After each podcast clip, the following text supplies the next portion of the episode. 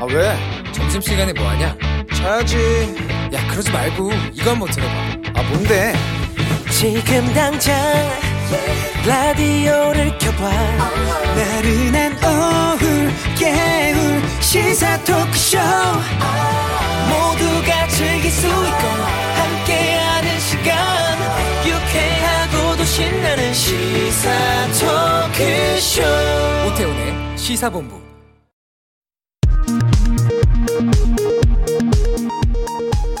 이 시각 라디오 정보센터 뉴스입니다. 국회 운영위원회는 소위원회를 열고 법제사법위의 권한 축소를 골자로 하는 국회법 개정안을 의결했습니다. 앞서 여야 원내 지도부는 법사위의 체계 자구 심사 기간을 120일에서 60일로 단축하고 심사 권한의 범위를 명확히 하기로 합의한 바 있습니다. 중앙사고수습본부는 안정적인 코로나19 백신 공급을 위해 다른 국가들과 백신 수화프와 공여를 검토할 예정이라고 밝혔습니다. 앞서 우리 정부는 지난달 6일 이스라엘과 코로나19 백신 스와프를 체결하고 이스라엘로부터 총 78만 2천 회분의 화이자 백신을 도입한 바 있습니다. 최관호 서울경찰청장은 양경수 민주노총 위원장의 구속영장 집행에 대해 법과 원칙에 따라 집행할 것이라고 밝혔습니다. 최 청장은 이번 광복절 연휴 서울 도심에서 진행된 불법 집회에 대해서도 현재까지 4개 단체를 내사 중이라고 말했습니다. 해군 중앙수사대는 오늘 성추행 피해 해군 부사관 사망 사건과 관련해 같은 부대 주임 상사와 소속 부대장 등 두 명을 형사 입건했다고 밝혔습니다. 올해 11월 18일 실시되는 2022학년도 대학 수학능력시험 응시원서 접수가 오는 19일 시작됩니다. 응시원서는 수험생 본인 제출이 원칙이지만 지난해와 마찬가지로 코로나19 자가 격리자와 확진자는 대리 제출 대상이 됩니다. 지금까지 라디오 정보센터 조진주였습니다.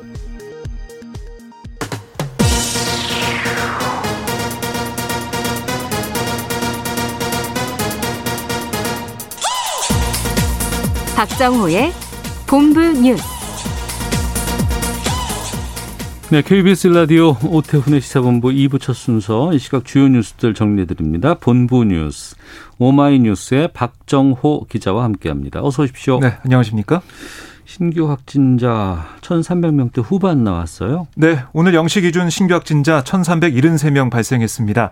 어제 발표된 숫자보다 183명 줄면서 2주 만에 1,400명 아래로 내려왔는데요. 네. 확진자 수가 줄긴 했지만 이거 뭐 광복절 사흘 연휴 검사 건수가 대폭 줄어들면서 이게 영향을 미쳤다라고 볼 수가 있겠어요. 네. 그래서 보통 주 초반에는 확진자가 적게 나오다가 수요일부터 다시 급증하는 흐름 보이지 않습니까? 내일 좀 봐야 될 것 같고요. 방역 당국은 이번 주부터 여름 휴가철과 이 광복절 연휴 영향이 하나 더 나타날 것으로 보고 사태 추이를 주시하면서 좀 바짝 긴장을 하고 있습니다. 그러니까 내일이나 모레 발표된 수치가 상당히 좀 중요할 것 네, 같은데 그렇습니다. 게다가 뭐 광복절 연휴도 껴 있었고 또 여름 막바지 휴가도 지금 집중돼 네. 있는 상황이라서 그래도 뭐 휴가를 떠나거나 뭐 하신 분들이 꽤 계실 것 같습니다. 네. 김부겸 총리가 어, 휴가 다녀온 분들 코로나 검사 받고 출근하거나 이렇게 해달라고 네. 당부를 했다고요? 그렇습니다. 그러니까 많은 국민들이 휴가를 마치고 일상으로 돌아오는 지금부터가 이번 4차 유행의 중대한 변곡점이 될 수 있다. 네. 이런 판단에 따른 건데요. 김 총리 이렇게 얘기했습니다. 휴가를 다녀온 직원들이 눈치 보지 않고 코로나 검사를 받을 수 있게 배려하고 또 재택근무를 확대 시행해 달라. 라고 강조를 했어요. 아, 특히 중증 환자 병상과 무증상 또 경증 환자 수용 시설 부족 이 우려가 현실화되고 있는데요. 아, 김 총리는 각 지자체를 향해서 준비 중인 생활치료센터를 조속히 개설하고 추가적인 병상 확충 방안 이걸 미리 좀 검토해 달라 이렇게 당부를 했습니다. 네. 백신 수급 문제 관련해서 이제 미국 모더나사 여기가 좀 걱- 걱정이 있는데 네. 이 모더나사 항의 방문했던 정부 대표단이 회- 협의 결과 발표했다고요. 네, 정부는 모더나사에 그동안 미공급된 물량, 그러니까 8월, 9월 초까지 제공할 것과 함께 예정 물량의 공급 시기를 앞당기고 구체적인 일정을 좀 조속히 알려달라라고 요청을 했어요. 네. 여기에 대해 모더나사는 8, 9월 공급 물량을 당초 통보한 물량보다 더 확대하겠다. 또 9월 공급 일정도 앞당기기 위해 최선을 다하겠다. 이렇게 답을 했습니다. 아, 모더나사는 이번 주까지 구체적인 물량과 공급 일정을 정부에 통보하기로 했는데요. 네. 이 결과를 좀 봐야 될 것 같고요. 음. 또 모더나사는 이 갑작스러운 공급 차질로 인해서 발생한 우리 정부와 아, 국민의 어려움에 대해서 사과를 했다라고 대표단이 전했습니다. 네. 어, 독립운동가 홍범도 장군에게 건국 훈장 가운데 가장 높은 등급인 대한민국 장, 아, 이게 수여가 됐군요. 네, 오늘 훈장 수여식에는 국빈 방한 중인 카심 조마르트 토카예프 대통령 아, 함께 했는데요. 카자흐스탄 대통령이 함께 했는데 어, 이 홍범도 장군 기념사업회 이사장 우원식 더불어민주당 의원이 훈장을 대신 받았습니다. 홍범도 장군은 이 1962년 항일 무장투쟁의 공적과 건국의 공로를 인정받아서 어, 이 건국 훈장 대통령장을 받은 바 있습니다. 네. 네, 이번에 추가로 받은 훈장 아, 이것보다 한 단계 높은 등급이고요. 건국 훈장 5등급 가운데 1등급입니다. 청와대는 홍 장군에게 최고 훈장을 추가로 수여한 배경에 대해서 이렇게 설명을 했습니다. 홍범도 장군이 일생을 독립운동에 바친 공적 외에도 전 국민에게 독립 정신을 일깨워서 국민 통합과 애국심 함양에 기여한 공적이 있기 때문이다라고 설명을 했고요. 또한 토카예프 대통령이 아, 이 1943년 순국한 홍범도 장군의 사망 진단서 원본 어. 그리고 말년에 수의장으로 근무했던 고려 극장 사임서 복사본도 네. 전달을 했습니다. 예. 그 윤석열 전 검찰총장 캠프가 그 안중근 의사 영정에 술잔 올리는 사진을 SNS에 게시를 했는데 안중근 의사를 윤봉길 의사로 언급했다가 뒤늦게 수정을 했다고요? 예, 그러니까 윤 총장, 윤 전 총장이 지난 15일 광복절을 맞아서 어, 용산구 효창공원 내에 있는 독립운동가 7인의 영정을 모신 의열사를 찾았어요. 예. 그 다음에 같은 날 오후 참배 사진이 이 캠프 페이스북에 올라왔습니다. 아, 그런데 말씀하신 것처럼 윤 전 총장이 안중근 의사의 영정에 술잔을 올리는 사진과 함께 제76주년 광복절인 2021년 8월 15일 윤석열 대통령 예비 후보가 윤봉길 의사의 그 기쁜 뜻을 담은 아, 술한 잔 올려드립니다 라고 적었는데요. 네. 그 해당 게시물에는 윤봉길 의사의 발언도 포함이 됐습니다. 그러니까 사진과 글의 내용이 맞지가 않은 거죠. 음. 이 부분에 대해서 어, 윤 전 총장이 뭐 역사 의식 논란부터 해가지고 여러 가지 얘기가 나오자 윤전 총, 윤전 총장 측은 게시물 속 사진을 수정을 했는데요. 네. 어, 어떻게 된 건지 좀 들어보니까 윤 전 총장의 실수가 아닌 SNS를 담당하는 실무팀이 올린 게시물인데 오해 소지가 있었다. 음. 아, 이 윤봉길 의사 영정 앞에서 찍은 사진이 없어서 안중근 의사 영정의 사진을 올렸는데 네. 오해 소지가 있는 일이 생겨서 송구스럽다. 이런 입장을 내놨습니다. 음, 그렇군요. 홍준표 의원이 대권 도전 공식 선언했어요? 네. 잘못된 방향으로 가는 이 나라를 바로잡아 정상 국가로 만들고 선진국 시대를 열겠다. 아, 이렇게 강조하면서 출마 선언을 했는데요. 아, 절박한 심정으로 마지막 정치 도전에 나선다. 진충 보국의 각오로 혼신을 다해 빼앗긴 정권을 되찾아오겠다라고 다짐을 했습니다. 아, 특히 무결점 후보만이 상대 부당한 술수와 공작의 빌미를 주지 않고 야권 승리를 쟁취할 수 있다. 아, 지난 시절부터 후보의 능력 부족과 가족 검증 문제로 대선을 두 번이나 망쳤던 일이 되풀이되어서는 안 된다라고 말을 했는데요. 네. 뭐 사실상 윤석열 전 총장을 겨냥한 게 아니냐 이런 분석이 나오고 있고요. 윤 전 총장의 가족 관련 신상 논란 아, 그리고 뭐 정치 경륜 부족 여기에 대한 우려가 나오는 아, 그런 상황에서 어, 이런 얘기를 해서요. 뭐 자신과 윤 전 총장의 좀 대비점을 만드는 그런 모습을 보였습니다. 아, 그러면서 지난 정치 활동 내내 자신과 가족 모두는 정권과 국민의 철저한 검증을 받았다. 아, 검증되고 준비된 홍준표가 가장 든든한 후보다라고 주장을 했습니다. 네. 맛 컬럼니스트 황교익 씨 경기 관광공사 사장 내정 논란과 관련해서 직접 입장을 냈다고요. 네, 황 씨가 페이스북에 올린 글에서 뭐라고 했냐면 청문회까지 아무 말 않고 있으려다 이 정도 의사 표현을 해야겠다 싶어 글을 올린다라고 말문을 열었고요. 네. 보은 인사다 이런 말들이 많은데 문재인 지지자인 제가 문재인 정부에서 보훈을 받으면 받았지 이재명 경기도 정부에서 보훈을 받을 일이 없다라고 주장을 했습니다. 아, 이어서 이제 황교익 TV에 이재명 지사가 출연한 걸 가지고 또 여러 가지 말이 있었는데요. 네. 황교익 TV는 다른 정치인에게도 열려 있다. 아, 제게 영상물 출연 제안을 했던 한 대선 예비 후보에게 똑같이 출연을 제안한 적이 있는데 음. 이재명 지사는 출연했고 그분은 출연하지 않았을 뿐이다. 이렇게 또 해명을 했습니다. 아, 그러면서 관광도 문화다. 관광 문화에는 좌우도 없고 정파도 없다. 이렇게 얘기하면서 서병수 국민의힘 의원이 부산시장이던 2017년부터 부산 푸드필름 페스타 운영위원장직을 맡고 있는 그런 부분도 거론을 했습니다. 아, 그러면서 정치인은 권력을 지면 다른 영역의 일도 잘하는 듯이 착각하는데 현명한 정치인은 전문가를 함부로 대하지 않는다라고 주장했습니다. 네. 어, 아프간 현지에서 마지막까지 남아있던 우리 대사관 직원 또 교민이 수도 카불 떠났다고요. 그렇습니다. 외교부에 따르면 아프간에 남아 있던 한국 대사를 포함한 공관원 3명과 공관원 보호 아래 있던 교민 1명이 탑승한 항공기 오전 9시쯤 카불 공항에서 이륙을 했는데요. 네. 이 항공기는 중동 제3국으로 향했습니다. 아, 이로써 아프간에 남아있는 한국 대사관 이원과 교민 전원이 현지를 떠나 현재 남아있는 우리나라 국적자는 없는 것으로 파악이 되는데요. 네. 사실 아프간에 체류했던 교민 대부분은 정부가 지난 6월 철수를 요청한 이후 현지를 떠난 것으로 알려지고 있습니다. 알겠습니다. 여기까지 듣겠습니다. 본부 뉴스 오마이뉴스의 박정호 기자와 함께했습니다. 고맙습니다. 고맙습니다.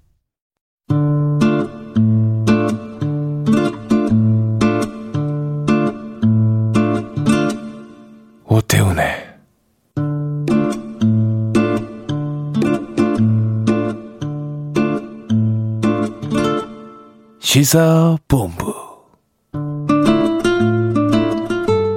네, 1시 11분 막 됐습니다. 시사본부는 청취자 여러분들의 참여 기다리고 있습니다. 샵 9730으로 의견 보내주시면 됩니다. 짧은 문자 50원, 긴 문자 100원, 어플리케이션 콩은 무료고요. 팟캐스트와 콩 KBS 홈페이지를 통해서 시사본부 다시 들으실 수 있습니다. 또 일라디오 생방송을 콩 앱을 통해서 보이는 라디오로 만나실 수 있습니다. 콩 앱에 일라디오 채널 하단에 보시면 캠코더 마크 있습니다. 이거 누르시면 영상으로 만나실 수 있고요. 물론 유튜브를 통해서도 생중계될 수 있습니다.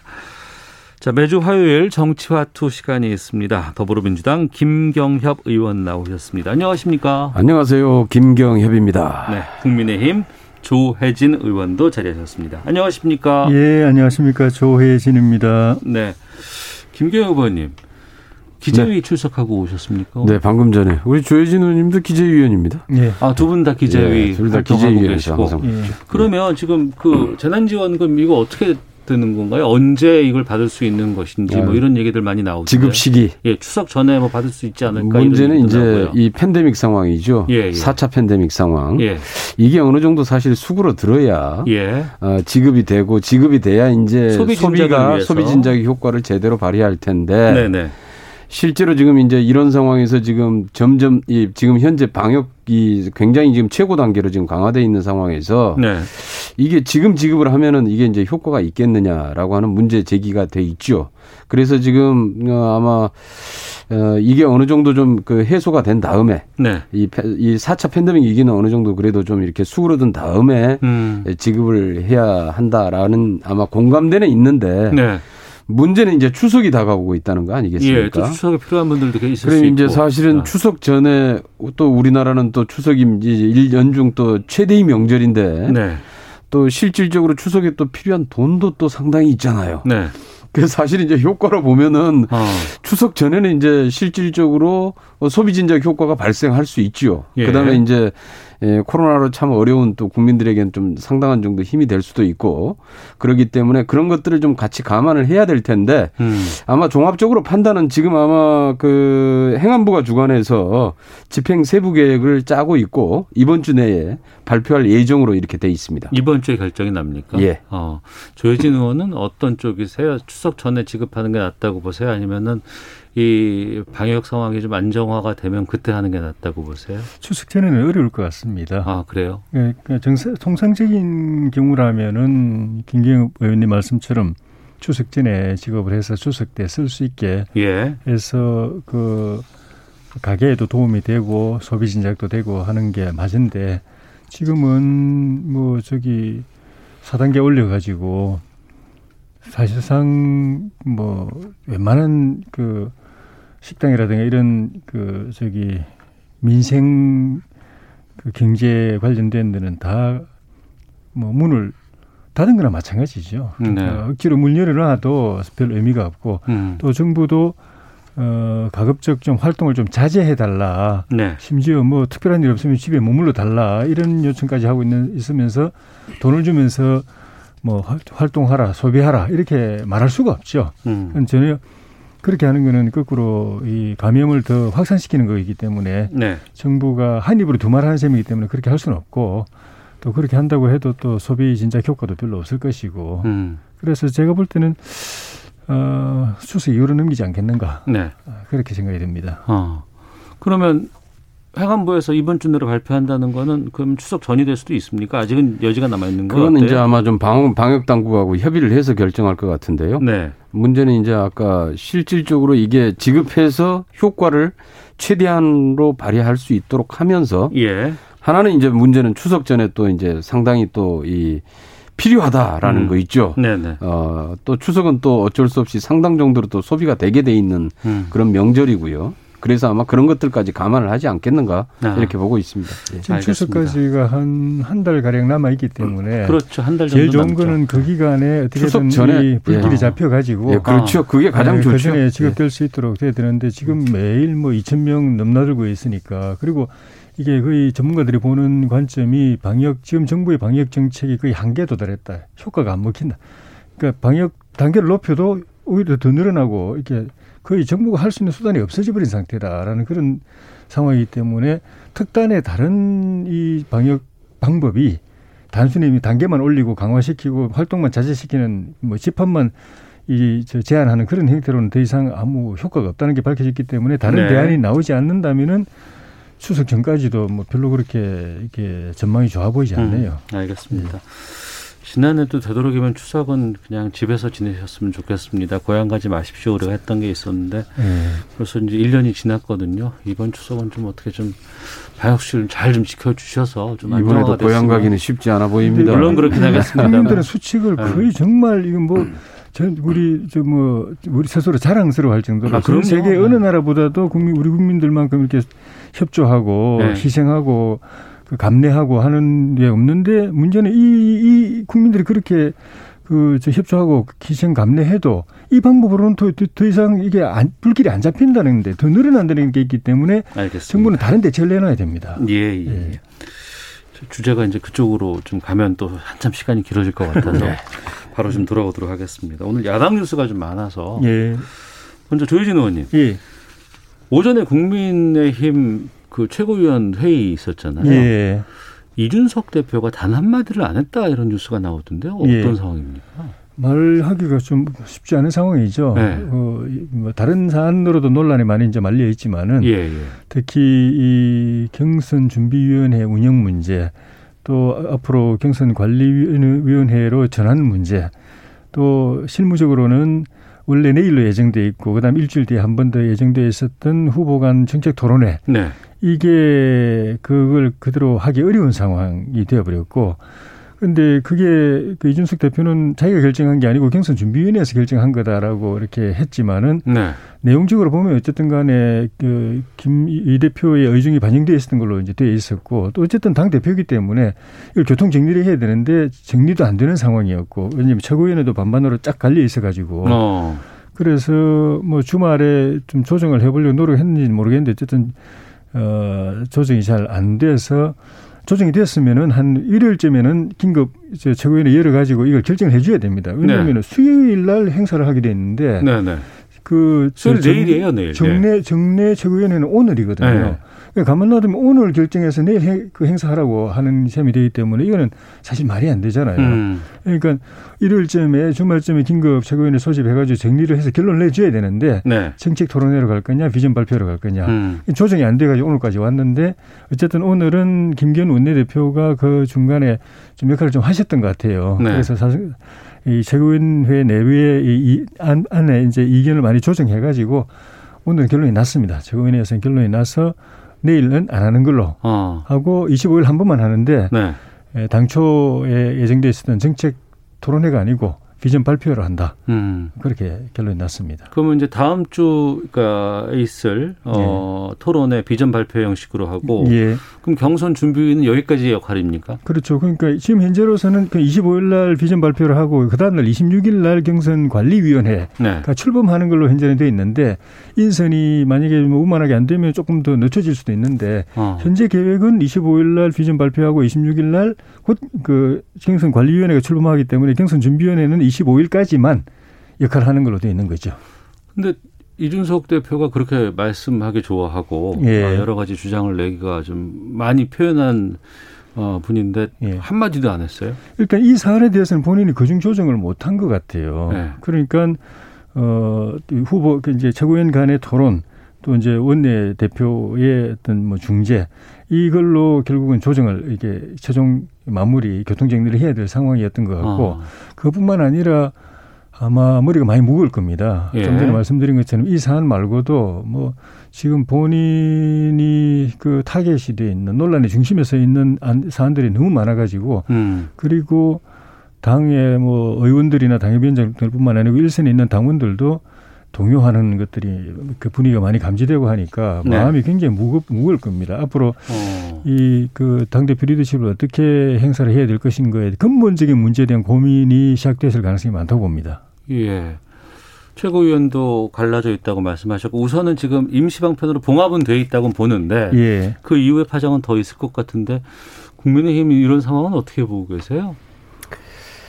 당내 경선이 시작되면은 네. 당에 대한 원심력이 작동을 합니다. 네. 그래서 이제 각각의 후보 캠프들 중심으로 해서 움직이기 음. 때문에 네. 당이 중심을 제대로 잡지 않으면은 대단히 어려워지죠. 그리고, 그 그리고 각각의 또 캠프들 네. 입장에서는 각각의 유리한 룰과 유리한 고지를 그렇죠. 점령하기 위한 네, 네. 다양한 이제 이 시도들이 음. 시행이 되겠죠. 네. 어, 될 텐데 이제 그럴 경우에 이제 과연 이제 당 대표가 중심을 잘 잡아야 되는데 그런 측면에서 좀 이준석 대표의 아직 좀 미숙함도 있고요. 다른 한편에서는 아마 이제 어 이준석 대표의 좀 속내에서는 일정 정도 좀 후, 뭐라 그럴까요? 좀 각각의 후보에 대한 음. 호불호 내지는 당선 가능성 네. 이런 것들에 대한 이뭐 판단이 있을 텐데 네. 이, 이런 것들이 이제 이렇게 가끔 이제 이렇게 자칫 자기도 모르게 가끔 이제 이렇게 드러나는 이런 일들이 있죠. 이제 그게 이제 미숙함인데 그러다 보니까 이제 당내 이제 분란이 시작되고 그렇거든요. 굉장히 참 이렇게 조심스러운 시기인데 아마 그런 차원에서 당의 구심력을 어떻게 다시 좀 이렇게 이 가지고 당이 중심이 돼서 이 당내 경선을 제대로 치를 것인가에 대한 확실한 그 입장을 세워야 될 겁니다. 네. 그렇지 않으면 이건 끊임없이 휘둘리게 돼 있습니다. 음. 대단히 아마 어려운 상황이 만들어질 수 있어요. 네. 네.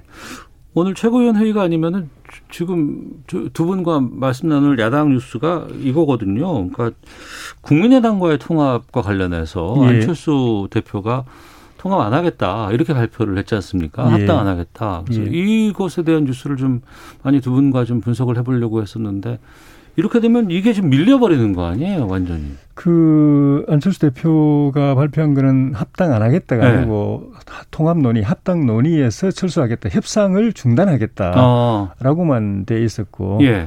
어, 제 생각에는 그렇게 해서 일단 제3지대를 좀 그 외연을 확장을 시도해 보다가 예.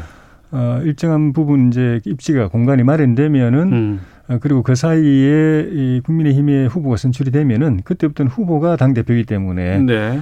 에, 이준석 대표하고는 개인적인 뭐 악, 그 악연이라든지 뭐 음. 이런저런 것들이 겹쳐가지고 합당 통합 협상이 제대로 안 됐는데 에, 새 대표 역할을 할 그 후보가 선출되면 그 후보하고 합당 논의라든가 아니면 어. 후보 단일화 논의라든가를 다시 시작할 걸로 봅니다. 아 그래요. 그 국민의힘의 대선 후보가 선정이 되면 예, 그 사람이 되면 파트너이기 때문에 어, 그와 협상을 다시 하겠다. 아, 그럴, 이렇게. 그럴 것 같습니다. 그까지 예. 본인이 이야기하지는 않는데 어. 그럴 것 같습니다. 아무래도 그러면 안철수 대표는 남은 시간 동안은 여러 가지 제3지대 좀 몸집을 좀 키우는 노력들을 좀 하지 않을까 예상이 되나요? 다윗과 골리앗의 싸움에서 당초부터 상당히 협상이 어려운 상대였죠. 네. 국민의힘 입장에서 보면은 사실 20% 지지율을 가지고 있는 음. 윤석열 후보는 반드시 끌어들이고 싶었겠지만은 네네. 사실 2%대 선호도를 가지고 있는 안철수 후보를 굳이 음. 많은 걸 양보해 가면서 끌어들여야 될 이유는 없겠죠. 네. 그래서 이제 실질적으로 그 아마 협상에 그렇게 소극적이었을 수 있고요.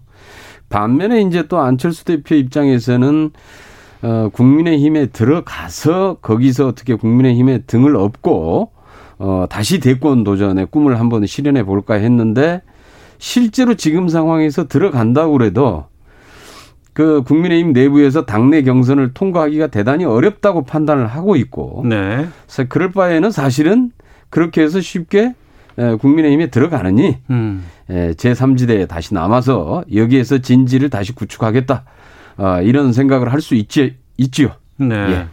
그 안철수 대표 입장에서 볼 때는 이준석 대표가 당 대표가 된게 어, 분기점이 된 것 같아요. 어. 서울시장 그 선거 과정에서는 예, 예. 우리 당이 합당하자고 한 게 아니고 본인이 먼저 그, 그 저기 저 단일화 선언하면서 합당도 하겠다고 본인이 먼저 이야기한 거거든요. 네. 그래서 그걸 받아서 당시 주호영 원내대표가 어 당내 당그 중지를 모아가지고 실질적으로 당론으로서 그걸 받아들이고 우리도 합당하겠다라고 음. 해서 이제 합당 정치적인 합당 그 합의가 된 셈입니다. 네.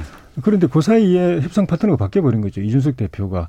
근데 이준석 대표는 개인적으로도 악연이 있지만은 이 합당 논의에 대해서 별로 적극적이지 않고 음. 계속 그 합당 협상하는 과정에서 결과적으로 안철수 대표 입장에서 보면 자기를 계속 폄하하고 상처를 주고 네. 이랬기 때문에 그 과정 자체가 굉장히 좀 견디기 힘든 부분이 있었고 음. 아, 저러면 내가 들어가도 이 뭐 이렇게 그 운신의 포기가 너무 없는 거 아니냐 네. 이게 좀 들어가서 고사당하는 거 아니냐 하는 그런 위기감을 가질 만한 환경이 조성된 건 분위기가 조성된 건 사실이죠. 음. 그런데에도 불구하고 국민에게 약속한 거고 본인은 먼저 약속한 거기 때문에 저는 지켰으면 더 좋았겠다는 생각이 드는데 안철수 대표만 탓을 할 수 없는 탓을 할 수 없는 그런 부분이 있습니다. 우리 당도 어, 잘못한 부분이 있으니까요. 예. 예. 그 부분인데 지금 이준석 대표 체제에서 여러 가지 지금 논란될 수 있는 공방들이 꽤 나오고 녹취록이라든가 뭐 여러 가지 윤석열 후보 뭐 정리된다 뭐 이런 얘기라든가 뭐 이런 예. 부분들이 지금 꽤 많이 나오는데 예. 이게 어떻게 정리가 될까요? 그냥 당, 어, 이 상황에서 그냥 마무리가 될 수 있을지 아니면 이 파장이 계속 또 이어질 수 있을지 어떻게 전망하십니까? 그거는 일차적으로는 이준석 대표 선택에 달렸는데 네. 좀 전에 김경호 의원님하고 이제 앵커님께서 당의 중심 이야기 하셨는데 본인이 3, 30대 영선으로서 정당 경험이 별로 없고 당 대표 지도부 경험은 없었던 입장에서 이 중요한 시기에 당의 중심 역할을 제대로 하는데 한계가 있다고 느낀다면은 네. 이제부터는 개인이 아니라 당 대표 개인이 아니라 그 전에는 개인을 많이 내셨거든요. 당 당은 당규 이야기하면서 당 대표가 할 수 있다, 이건 결정할 수 있다, 내가 내 마음이다라는 식으로 이야기했는데 그게 아니고 최고위원회라는 당 지도부 기구를 중심으로 해서 당의 구심력을 좀 만들어내야 된다고 생각이 들고 그걸로 부족하기 때문에 당의 중진 또 다선들 를 갖다가 참여시켜 가지고 뭐 거기에는 원내대표도 있고 정책의장도 있고 음. 또 여러분들이 있기 때문에 그분들의 힘을 모아 가지고 당의 구심 구심체를 만들어서 이끌어 가는 쪽으로 빨리 정리를 해야 된다고 생각이 들고 네. 그 점에서 다른 그 중진들도 뭐 그 정치적 이해관계 또 후보의 선호에 따라서 대표를 공격하고 그렇게 할 게 아니라 안고서 안고 가려고 하는 그런 노력이 필요하고 음. 당의 당 중심으로 이렇게 힘을 모아 가지고 어 분열 없이 균열 없이 이렇게 가려고 하는 노력이 필요하고 후보들도 후보들도 대표하고 너무 이렇게 에, 감정을 쌓아가거나 네. 앙금을 쌓아가거나 하지 않는 노력 서로를 배려하고 존중하면서 가는 노력이 또 필요하고 그렇게만 제가 말씀드린 요것만 되면 리더십 문제는 크게 이제 걱정 안 해도 되는 상황으로 갈 것 같습니다. 김경호 의원께서는 어떻게 전망하십니까? 어, 이준석 대표가 좀 미숙함은 있어도 또 다른 한편에서 보면은 어, 굉장히 나이에 걸맞지 않게 에, 순간순간 그 정무적인 판단 감각이 있더라고요. 그 경험은 많이 있죠. 예, 예 그 감각이 있는데 굉장히 그건 또 아주 그이 이 순발력이 대단하지요. 이제 반면에 이제 아까 말씀드린 그런데 이제 이게 본심이 이제 가끔 이제 이렇게 자기도 모르게 이제 드러나는 경우인데 에, 특히 이제 아마 윤석열 후보와 관련해서는 과연 에, 윤석열이 그 후보가 이 국민의힘의 후보가 됐을 때에 본선 경쟁력이 있겠느냐라는 판단이 있을 겁니다. 에, 이게 이제 한편에서 보면은 우리나라가 그렇잖아도 뭐 그동안에 계속 검찰공화국 이런데 검찰총장 출신이 대통령이 된다라고 하는 것도 하나가 있고 그 다음에 실제로 쭉 그동안에 지금 대선 후보 준비를 하는 과정에서 윤석열 후보의 실언들, 이런 것들을 보면서, 아, 이게 시, 점점 더 이 실체가 이제 확인이 되기 시작하니까 이런 후보로 과연 본선까지 갈 수 있겠는가라고 하는 아마 판단도 있을 겁니다. 네. 그런 것들을 감안했을 때 이제 보니까 이제 그런 면이 아까 여기 나왔던 그 뭡니까 금방 정리된다 이제 이런 음. 뭐 발언까지 했다 이제 이런 얘기까지 나왔는데 아마 그런 문제들이 실질적으로 지금 현재 에, 윤석열 후보 측과 지금 이준석 대표 간의 에, 갈등의 본질이라고 보고요. 예. 이 부분이 아마 쉽게 봉합이 될 수 있겠는가 이렇게 보는데요. 어. 실질적으로 아마 이, 이 이후에 아마 이 경선 과정에까지 계속해 가지고 이런 문제들은 더 불거지고 더 확대될 수 있겠다 이렇게 보고 있습니다. 음, 예. 이준석 대표가 윤, 윤석열 대, 후보에 대해서 그런 생각을 갖고 있다고 하더라도 그런 염려를 갖고 있다 하더라도 최종적인 판단은 당에 음. 네, 네. 당 조직, 당원과 국민들에게 맡겨서 그분들도 다 좀 그 관찰하고 검증하고 있기 때문에 최종적인 판단은 또 법, 법적으로도 그분들 손에 있는 거고 음. 맡겨드리고 당 대표나 지도부는 선량한 관리자의 의무로서 중립적으로 공정하게 선거 관리하는 데 집중해야지.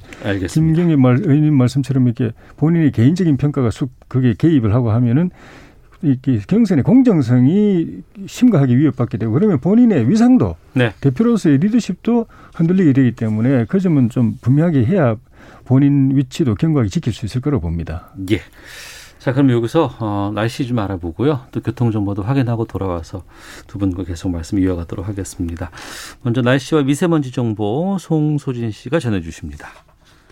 하늘에 구름이 많고 흐린 곳도 있지만 공기가 깨끗해서 시야는 탁 트여 있습니다. 오늘 전국의 미세먼지 농도는 좋음이 예상되는데요. 다만 호흡기와 눈에 해로운 오존 농도가 인천과 경기 남부는 나쁨까지 오를 전망이어서 주의를 하셔야겠습니다.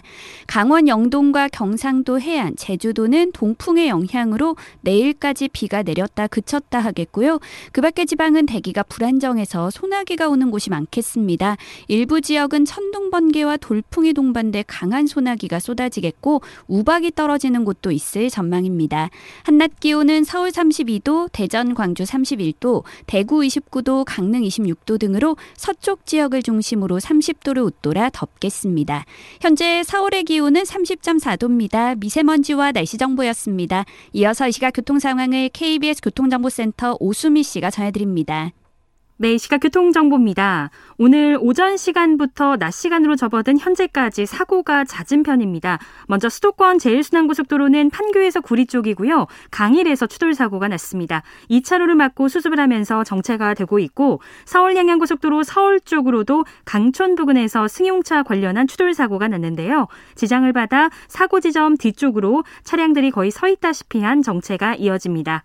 반대 양양 방향은 교통량이 많아서 설악 일대로 3km가량 막히고 있고 호남 고속도로 순천 방향으로도 옥과 부근에서 발생한 사고 때문에 뒤쪽으로 속도가 떨어져 있습니다. 지금까지 KBS 교통정보센터였습니다.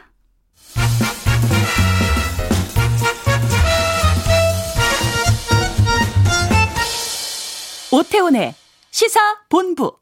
네, 정치와투 돌아왔습니다. 더불어민주당 김경협 의원, 국민의힘 조혜진 의원과 함께 말씀 나누고 있는데요.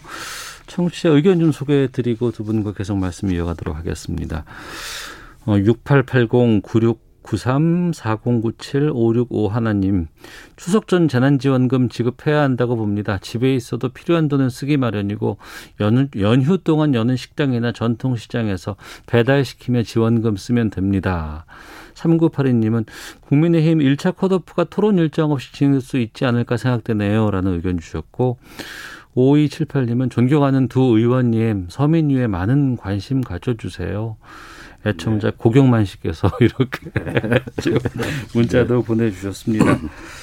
어, 최재형 전 원장 관련해서 잠깐 이거 하나 좀 짚고 계속하고 여당으로 좀 넘어가겠습니다. 여권에서 최재형 전 원장 증조부의 친일 주장이 나왔다고 하는데 어떤 건가요? 짧게 좀 말씀해 주시고요.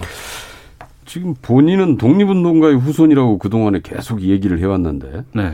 이게 쭉 지금 보도에 지금 쭉 나오고 있는데요. 그 증조부 최승현 조선총독부 기관지였던 매일신보 평강 동국장 매일신보가 주최한 만주 시찰단으로 만주 지역을 시찰했고 총독부의 관변단체였던 강원도 유도천명의 평강지회장, 강원도 평강군 유진면장과 평강군지 편집장 이런 것들을 역임을 했는데 이게 보니까 조선총독부 관보에 네. 총독부 상훈국은 어, 평강군 유진면 면장인 최승현에게 그러니까 이제 증조부죠.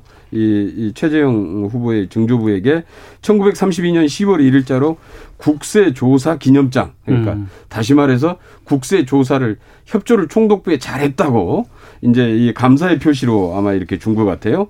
그 이제 이런 것들이 확인됐을 때 이완영과 같은 뭐 아주 1급 뭐 아주 그 친일은 아니지만은 그래도 이게 거의 이 친일 조직의 말단 조직에서 상당 정도로 친일 부역을 해왔던 것이 아니냐라고 하는 의혹이 계속 제기가 되고 있는 거죠. 알겠습니다. 예. 조혜진 의원께서 최재형 캠프에 계시기 예. 때문에 예. 예. 어, 여기에 대해서 좀 답변 주시고 최전 원장 측에서는 이런 기준 가지고 하면은 이문 대통령 부친도 친일한 것으로 봐야 하는 거 아니냐 이렇게 좀 얘기를 하신다면서요? 당연하죠. 네. 그러니까 뭐쭉그 나열 그 민족문제 연구소나 뭐 민주당 쪽에서 쭉 나열하면서 해석을 그렇게 하는 겁니다. 그러니까 친일을 하지 않았겠느냐. 음. 예를 들면 면장을 한 것도 면장을 뭐 한 10년인가 그래 오래 했으면은 총독부가 신임을 해서 그렇게 시킨 거 아니겠느냐. 뭐 만주국에서 한인회 회장을 했는데 그러면 만주국에 부역을 했기 때문에 한인 회장을 했던 건 아니겠느냐? 예. 아니겠느냐? 음.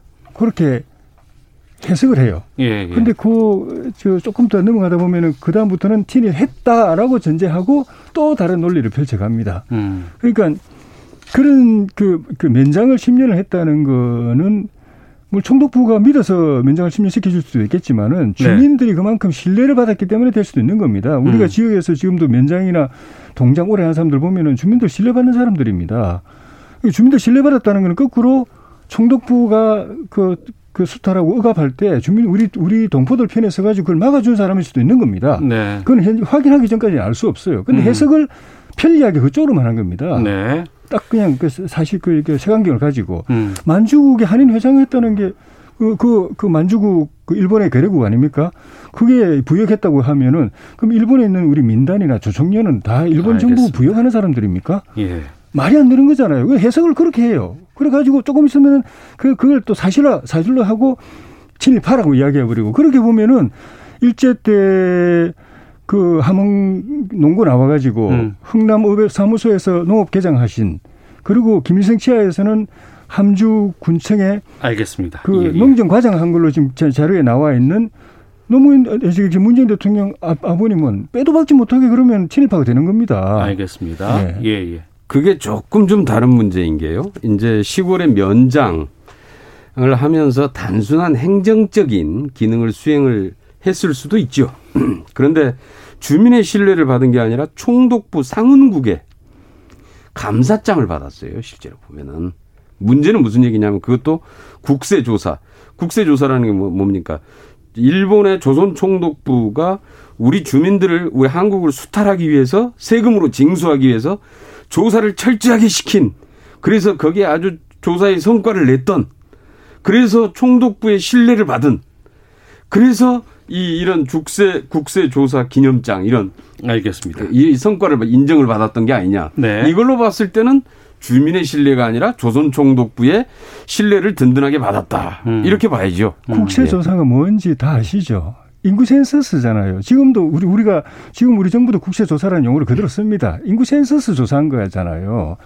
그거를 현장에서 면장이나 면직원들이 다 해, 하잖아요. 네네네. 네, 네. 아 그게 무슨 뭐 대단한 뭐 수탈 조사라고 지금도 음. 하고 있는 그건데 단순 기술적인 행정인데 그리고 그거 한 알겠습니다. 면장들 예. 몇 제가 듣기로는 만 몇 명 전국의 면장들한테 다 기념장 줬어요. 음. 그건 뭐 특별하게 뭐 상 줬다고 할 수 없는 겁니다. 알겠습니다. 상황은 네. 있고 이 행적을 가지고 친일로 볼 것이냐 아니다. 그건 그 상황에서 그럴 수 없다라고 또 두 분께서 좀 그거보다 바뀌... 더 심각한 건 그런 어. 문제였음에도 불구하고 본인이 독립운동가의 후손으로 둔갑한 게 더 큰 문제인 거죠. 독립운동가라는 거는 그 당시 일제 때 신문에 음. 나와 있는 기록입니다. 그 기록을 네. 보고서 이야기한 거죠.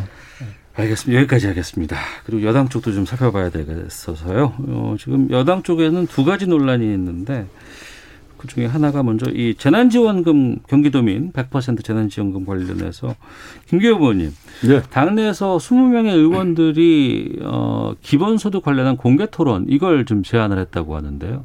맞습니까? 어, 기본소득에 대해서만 한 것이 아니고요. 예. 마치 이제 이, 이게 나가니까 기본소득 문제만 부각이 되고 이게 혹시 중립지대에 있는 의원들이 네. 반이점익 연대를 시작한 거 아니냐라고 어. 이제 보도가 되던데. 김기호 의원께서도 예. 중립지대에 계신 분이죠. 예, 전혀 아닙니다. 아, 내용을 보면은 예. 이건 무슨 얘기냐 하면은 지금 현재 우리 대한민국이 대전환기에 있고 차기 정부가 실질적으로 어떤 비전을 가지고 실현 가능한 정책 과제를 실현할 것인가. 네. 예, 주요한 이 개혁 과제들이나 정책 과제들을 쭉 정리를 해야 된다. 그런데 이제 그 중에 하나가 여러 개 있어요. 뭐 방역 대책도 있고 어 정치 체제 문제, 양극화 문제, 뭐 외교 안보 다 있는데 네. 거기에도 이제 하나 이제 기본소 기본소득도 거기에 대한 주제로 하나 들어가 있는 것이고요. 어. 단지 하나 이제 기본소득의 문제도 한번 실질적으로 이게 나중에 이제 결국은 누가 대선 후보가 되든지 네. 당이 이것을 기본소득을 과연 대선에 지금 차기 정부의 정책 과제 내지는 공약으로 가져갈 건지 말 어. 건지에 대해서 그 실현 가능성이나 이런 문제들을 좀 한번 꼼꼼하게 토론을 해서 해보자. 예. 지금 이제 이런 정도의 얘기였거든요. 그러면 중립지대에 예. 있는 여당 의원들 상당수가 어, 유력 정, 그 대권 후보에게 이런 정책에 대해서 한번 토론해 봅시다라는 이렇게 예, 이해를 하면 그러니까 되겠습니까? 지금의 이제 대권 후보들 도 예, 예. 이런 문제들을 중심으로 해서 정책 토론을 해달라는 얘기이고 예, 예, 다른 한편에서는 어. 당 차원에서도 이 향후의 대, 이 대선 공약들을 당 차원에서 실질적으로 한번 점검들을 하면서 준비를 해 나가자 음. 이런 취지를 담고 있는 거예요. 음, 예. 알겠습니다. 그리고 지금 그 또 하나가 그 황교익 그 맛칼럼니스트 황교익 씨의 경기 관광공사 내정 문제인데 이건 여권의 이낙연 캠프에서 이걸 또 그 문제를 삼고 있거든요. 이 상황은 어떻게 보고 계세요, 야당에선? 그 논란이 마침내 민주당 내부에서 서로 친일파라고 손가락질하는 그런 이낙연 캠프에서는 황교익 이분을 친일파라고 그러고 네. 이분은 또 이낙연 그 후보 보고 일본 총리나 해라고 그렇게 이야기하고 있는 상황까지 지켜보는 제가 봐도 참 친일 논란이 진짜 산으로 가는 것 같아요. 음. 어, 좀 전에 제가 뭐 말씀드렸었지만은 이 친일 머리를 하는 대표적인 우리 김원웅 독립 저기 그 공보회장 같은 경우도 보면은 본인 말 맞다나 본인이 친일 정권이라고 규정한 공화당, 네. 민정당에서 당 간부를 하고 음. 본인이 친일파 후손 정당이라고 말한 한나라당에서 국회의원을 했어요. 그리고 지금 밝혀지는 거는 본인 어머니가 창식 예명을 했다는 거 아닙니까? 예.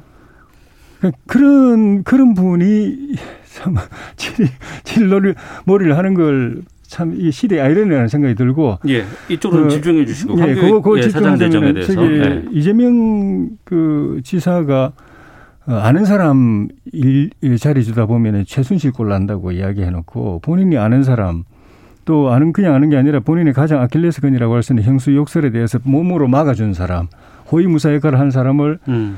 어 저기 경기도의 가장 요직 중에 하나인 그 관광공사 사장에 임명하는 거 대놓고 네. 그렇게 하는 거 보고 이분이 진짜 대통령 되면 인사를 진짜 막 가겠다 하는 생각이 들어요. 어. 빨리 이거는 어, 황교익 이분이 스스로 뭐 물러서든지 그만 포기하든지 네. 지사가 처리를 하든지 하지 않으면은 이거는 좀 심각한 문제가 될 수 있을 것 같고 예. 그 재난지원금 문제는 어그 이지사 이분은 그냥 대놓고 포퓰리즘, 포퓰리즘 하겠다고 그러고 음. 두테르테 차베스 되겠다고 그냥 선언하는 하고 그냥 뭐 그냥 그 도민 혈세로 대놓고 매표 행위하겠다 부정선거 하겠다고 그냥 선언하고 하는 것 같아요. 예. 예. 김기현 의원님 입장을 좀 더 밝혀주시죠. 황교익 맛 칼럼니스트, 칼럼니스트 굉장히 대중적으로 인기가 있는 분이죠. 네. 어, 관, 경기 관광공사에 내정이 됐는데 이제 뭐 관광공사 사장으로서의 예, 적절성 여부나 이런 건 인사청문회에서 음. 정확히 이제 뭐 밝혀지겠지만은 네. 좀큰 틀에서 보면은 관광이라고 하는 게 사실은 어, 어떤 그 천혜의 자연 환경만이 있는 것이 아니라 음. 문화 콘텐츠, 음식, 네. 그 특히 이제 이 지금 현재 관광 선진국들이 음식 같은 게 굉장히 중요한 요인을 작 용을 하고 있죠. 예, 예. 그런 차원에서 사실 향후에 어, 경기도의 관광이다 그러면 사실 천혜의 자연 자원은 없고 그렇다면 여러 가지 문화 콘텐츠나 음식 문화 아, 예 없지는 않을 예, 거예요. 이제 좋은 그러니까 것도 많이 있습니다. 없으니까. 예, 예. 예, 크게 이제 그러니까 이제 그런 문제들까지를 잘 이렇게 관광 상품으로 만들어낼 것인가를 고민이 있었을 텐데. 네. 근데 저는 이제 이걸 가지고 대선 후보 간에 사실 논쟁을 하는 것은 어. 오히려 이 사실 이제 이낙연 후보 측에서 이, 이 부분 가지고 문제 제기를 했다고 그러는데 오히려 점점 더 이걸 키워주는 거 아닙니까? 음. 별로 이걸 이걸 이슈화 시키고 이걸 논쟁거리로 삼는 것 자체가 별로 이 문제를 제기한 당사자한테도 크게 도움이 되지 않을 것 같은데 네. 왜 이런 문제가 나는 논쟁이 되는지는 잘 어. 모르겠어요. 알겠습니다. 우리 같으면 가능하면 이런 문제들은 좀 조용히 덮고 다른 약점 가지고 집중해서 공략을 할 텐데. 알겠습니다. 오늘 청취자 여기까지 하도록 하겠습니다. 자 지금까지 민주당의 김경엽 의원, 국민의힘 조혜진 의원과 함께했습니다. 두 분 오늘 말씀 고맙습니다. 네, 감사합니다. 고맙습니다. 오태훈의 시사본부는 여러분의 소중한 의견을 기다립니다. 짧은 문자 50원, 긴 문자 100원의 정보 이용료가 되는 샵 9730, 우물정 9730번으로 문자 보내주십시오. KBS 라디오 앱 콩은 무료입니다. KBS 라디오 오태훈의 시사본부. 지금 여러분은 대한민국 라디오 유일의 점심 시사 프로그램을 듣고 계십니다. 네, 자동차의 모든 것을 알아보는 시간입니다. 권용주의 차차차, 어, 국민대 권영주 겸임 교수와 함께하도록 하겠습니다. 전화로 만납니다. 안녕하십니까? 네, 안녕하세요. 예. 요즘 비대면 상황이라서 이제 대 배달 많이 늘었고 음식 배달이 특히 좀 많아지는 상황인데 이와 관련해서 이륜차 오토바이 위험에 대해서 논란이 좀 커지고 있다고 합니다. 이게 번호판 도입으로 좀 문제가 심각하다고 하는데 어떤 얘기들이 오고 있는 상황이에요? 그러니까 뭐 쉽게 보면 그런 거죠. 어, 오토바이 앞에다가 네. 번호판을 달자. 네. 이런 내용과 아니다 달기가 어려우니까 어. 뒤에서 단속을 할 수 있는 장치를 개발하자. 이 두 가지가 이제 팽팽히 맞서는 겁니다. 잠깐만요. 지금 오토바이 이륜차 같은 경우에는 뒤에만 번호판이 있나요? 번호판이 뒤에 있죠. 뒤에만 있나요? 그렇죠. 예, 뒤에만 있는데 그 뒤에 있는 것도 작아요. 작도 잘 안 보여요. 예. 예, 자동차보다 작아서 예. 어, 인식하는데 어려움이 있습니다. 카메라가. 예. 그러니까 이제 그 후면 단속 장치를 개발하자라는 목소리가 하나 있고, 어, 어 차라리 예. 앞에서 그냥 찍을 수 있도록 전면 번호판을 도입하자라는 목소리도 있습니다. 그러니까 우리나라에 CCTV가 상당히 많이 다양하게 배치가 되어 있는데 이건 다 어, 자동차용이고, 예, 예. 그러니까 이륜차도 그 도로들을 많이 운행을 하는데 정작 그 CCTV나 이런 곳에는 찍히는 게 아무것도 없겠네요. 그렇죠. 네. 이제 그러다 보니까 왜 이런 얘기가 나오냐면 지금 오토바이 사고가 자꾸 늘어난단 말이죠. 네. 좀 전에 우리 MC께서도 말씀하신 것처럼 음식 배달도 많아지고 요즘 물류 쪽에 워낙 이륜차가 활발히 활동을 하고 있잖아요. 예. 법규 위반도 상당히 많습니다. 어. 이륜차 교통사고가 2018년에 17,000건이었는데 2020년에 22,000건으로 26% 증가했어요. 예. 어, 잘 지키냐 그럼 교통법규를 잘 지켜줘야 되는데. 네, 이게 한번 조사를 해봤더니 46.5%가 잘 지키지 않아요. 네, 네. 그 중에서도 정지선 위반이 58.9%로 많이 안 지키고 어. 중앙선도 넘어가고 네, 맞아요. 신호도 잘 안 지키고 이런 것들도 각각 27.5%와 8%에 달한다는 겁니다. 깜짝깜짝 놀랄 때도 많이 있거든요. 네, 그러니까 이대로 놔둘 수 없다라는 거죠. 네, 그러니까 특히 이제 천천히 오세요. 안전하게만 오세요라 그래서 차라리 우리가 기다릴 테니까 시간 넉넉히 드릴게요 하는데도 불구하고 빨리빨리 하는 게 또 자기의 그 여러 가지 이득이라든가 여기에 그렇죠. 연동이 되니까 빨리 갈 수밖에 또 없는 상황도 있고. 그러니까 이대로 놔둘 수가 없으니까. 네. 어, 단속을 좀 강화해 주세요라는 목소리가 나오는 겁니다. 아, 차라리 아예 못하게. 예, 예. 예. 근데 이제 단속도 한계가 있다라는 거죠. 네. 어, 그렇다 보니까 지난번에 국회에서 어떤 일이 벌어졌냐면 5월 달에 예. 아예 이륜차에 전면 번호판을 부착하자. 앞에다가 예, 예. 어. 이걸 의무화하는 법안이 발의가 됐어요. 예. 그랬더니 이제 이륜차를 만들고 수입하는 사업자들이 어, 이거는 어렵습니다. 네.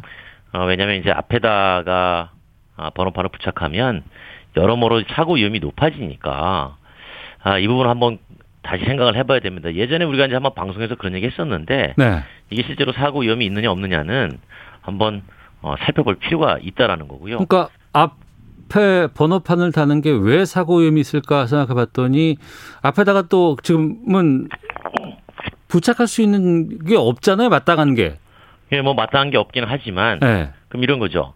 어, 정말 안 되는 건가? 네. 라는 생각을 떠올리면 동남아시아 일부 국가는 앞에 붙이거든요. 아, 앞에 번호판을 붙이는 오토바이를 하게끔 하는 나라들도 있어요?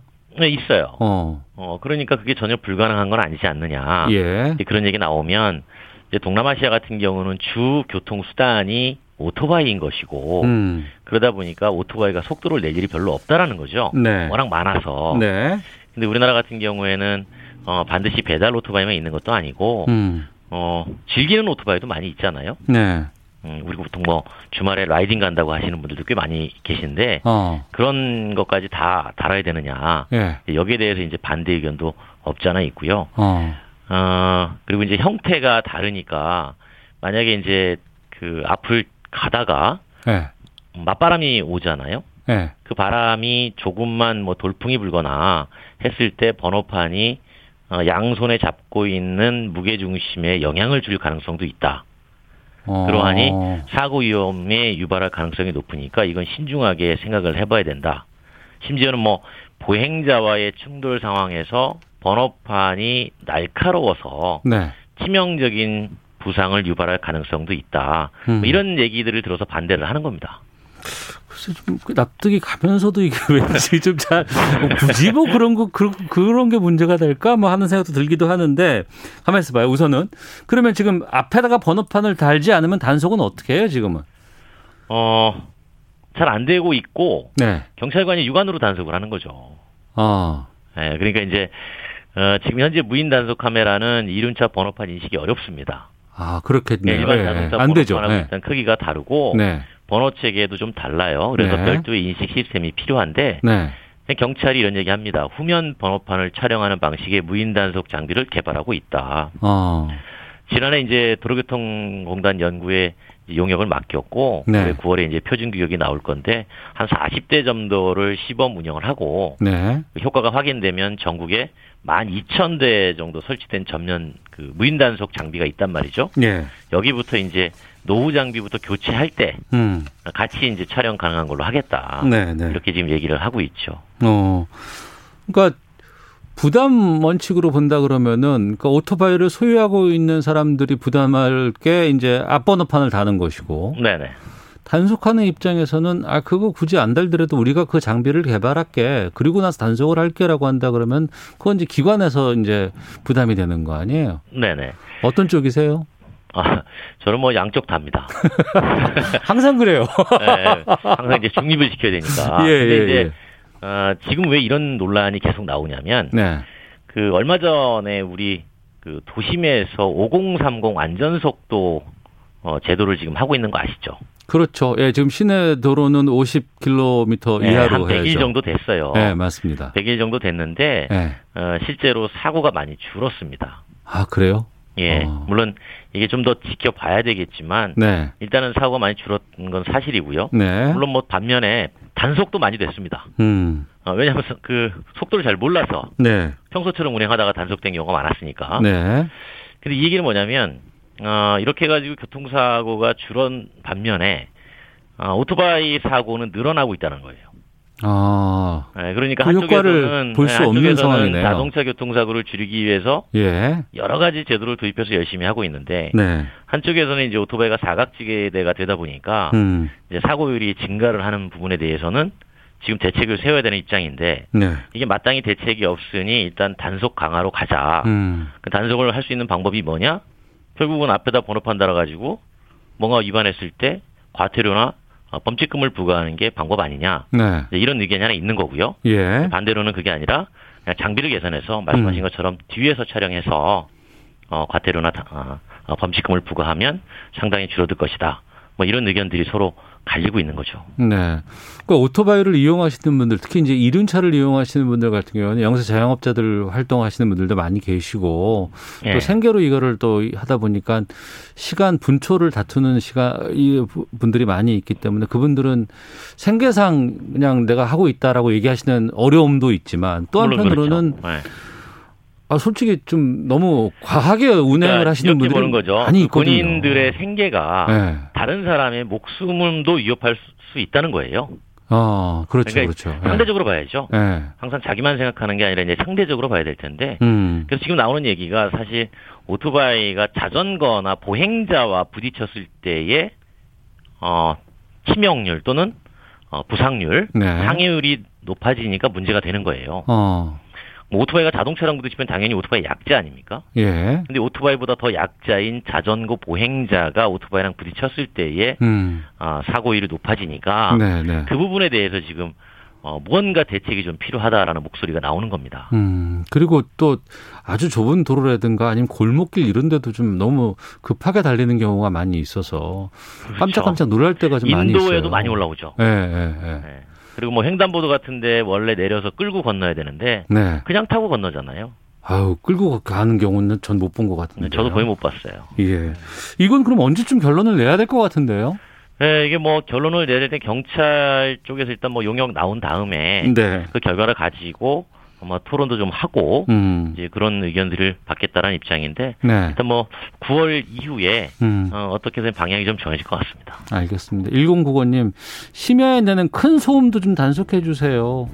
배달용 오토바이는 전기 스토, 스쿠터로만 허용하든가요? 아니면 0110님 안전모 앞뒤에 번호판을 답시다. 이 의견도 좀 주셨는데요. 알겠습니다. 자, 권영주의 차차차 국민대 권영주 교육교수 함께했습니다. 말씀 고맙습니다. 감사합니다. 예, 시사본부도 인사드리겠습니다. 내일 뵙겠습니다. 안녕히 계십시오.